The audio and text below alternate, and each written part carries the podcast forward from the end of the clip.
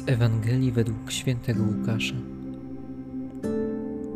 Jezus opowiedział przypowieść, ponieważ był blisko Jeruzalem, a oni myśleli, że Królestwo Boże zaraz się zjawi. Mówił więc: Pewien człowiek szlachetnego rodu udał się do dalekiego kraju, aby uzyskać dla siebie godność królewską i wrócić. Przywołał więc dziesięciu sług swoich dał im dziesięć min i rzekł do nich: Obracajcie nimi, aż wrócę. Ale jego współobywatele nienawidzili go i wysłali za nim poselstwo z oświadczeniem: Nie chcemy, żeby ten królował nad nami. Gdy po otrzymaniu godności królewskiej wrócił, kazał przywołać do siebie te sługi, którym dał pieniądze, aby się dowiedzieć, co każdy zyskał. Stawił się więc pierwszy i rzekł: Panie, Twoja mina przysporzyła dziesięć min. Odpowiedział mu: Dobrze, sługo dobry, ponieważ w drobnej rzeczy okazałeś się wierny, sprawuj władzę nad dziesięciu miastami. Także drugi przyszedł i rzekł: Panie, Twoja mina przyniosła pięć min. Temu też powiedział: i Ty mi władzę nad pięciu miastami. Następny przyszedł i rzekł: Panie, oto Twoja mina, którą trzymałem zawiniętą w chustce.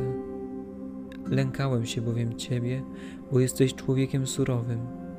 Bierzesz, czego nie położyłeś i żniesz, czego nie posiałeś. Odpowiedział mu: Według słów Twoich sądzę Cię zły sługo. Wiedziałeś, że jestem człowiekiem surowym. Biorę, gdzie nie położyłem i żnę, gdzie nie posiałem. Czemu więc nie dałeś moich pieniędzy do banku? A ja po powrocie byłbym je z zyskiem odebrał. Do obecnych zaś rzekł: Zabierzcie mu minę i dajcie temu, który ma dziesięć min. Odpowiedzieli mu: Panie, ma już dziesięć min. Powiadam wam, Każdemu, kto ma, będzie dodane, a temu, kto nie ma, zabiorą nawet to, co ma.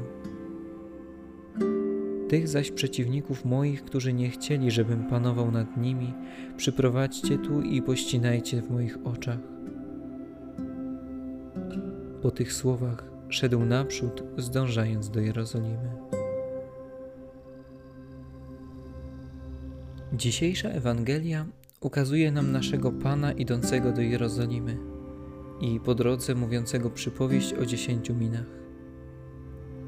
Minę można interpretować jako dar od Boga. Jest nią umysł, aby go poznać, wola, aby go pokochać oraz ciało, aby mu służyć przypowieści człowiek szlachetnego rodu woła sługi, aby ci zdali sprawę z tego, jak wykorzystali otrzymane miny. Pierwszy zostaje hojnie wynagrodzony. Drugi też dostaje całkiem dobre wynagrodzenie. Lecz trzeci zostaje z niczym. Jak to się stało? Dostajemy od Boga wielkie dary, jednak można je odrzucić. Zostaliśmy stworzeni z wolną wolą i jak chory człowiek, który ma przed sobą lekarstwo, może go nie przyjąć, tak my możemy odrzucić wolę Bożą. Niestety konsekwencje tego są straszne. Święty Paweł zapytał Hebrajczyków: Jakże my unikniemy kary, jeśli nie będziemy się troszczyć o tak wielkie zbawienie? Kara ta jest naturalnym biegiem rzeczy. Weźmy przykład Kreta, który całe życie żyje pod ziemią. Natura jakby mówi do niego: Jeśli nie będziesz używał oczu, które ci dałem, to sprawię, że będziesz ślepy. To samo dzieje się z naszymi mięśniami. Gdy ich nie używamy, te zanikają. Również leniwy sługa, który nic nie zrobił ze swoją miną, została mu zabrana i dana temu, który miał ich aż dziesięć. W duchowym świecie nie jest inaczej. Przez obojętność codziennie tracimy kontakt ze światem nadprzyrodzonym. Jak głuchy nie słyszy pięknej muzyki, a ślepy nie widzi piękna kolorów, tak biedna dusza grzesznika nie słyszy słodkiego głosu Ducha Świętego, ani nie widzi Pana Jezusa w Najświętszym Sakramencie. To o nas powiedział Chrystus. Dlaczego mówię do nich w przypowieściach, że otwartymi oczami nie widzą i otwartymi uszami nie słyszą ani nie rozumieją? Jeśli kara za obojętność i sprzeciwianie się woli Bożej jest tak wielka, to czy nie powinno nas to mobilizować do nawrócenia? Droga do nieba prowadzi przez ciasną bramę.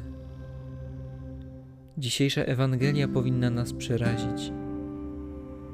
Zbawienie to najpoważniejsza sprawa, jaka jest na świecie. Teraz odbywa się sąd nad tym światem.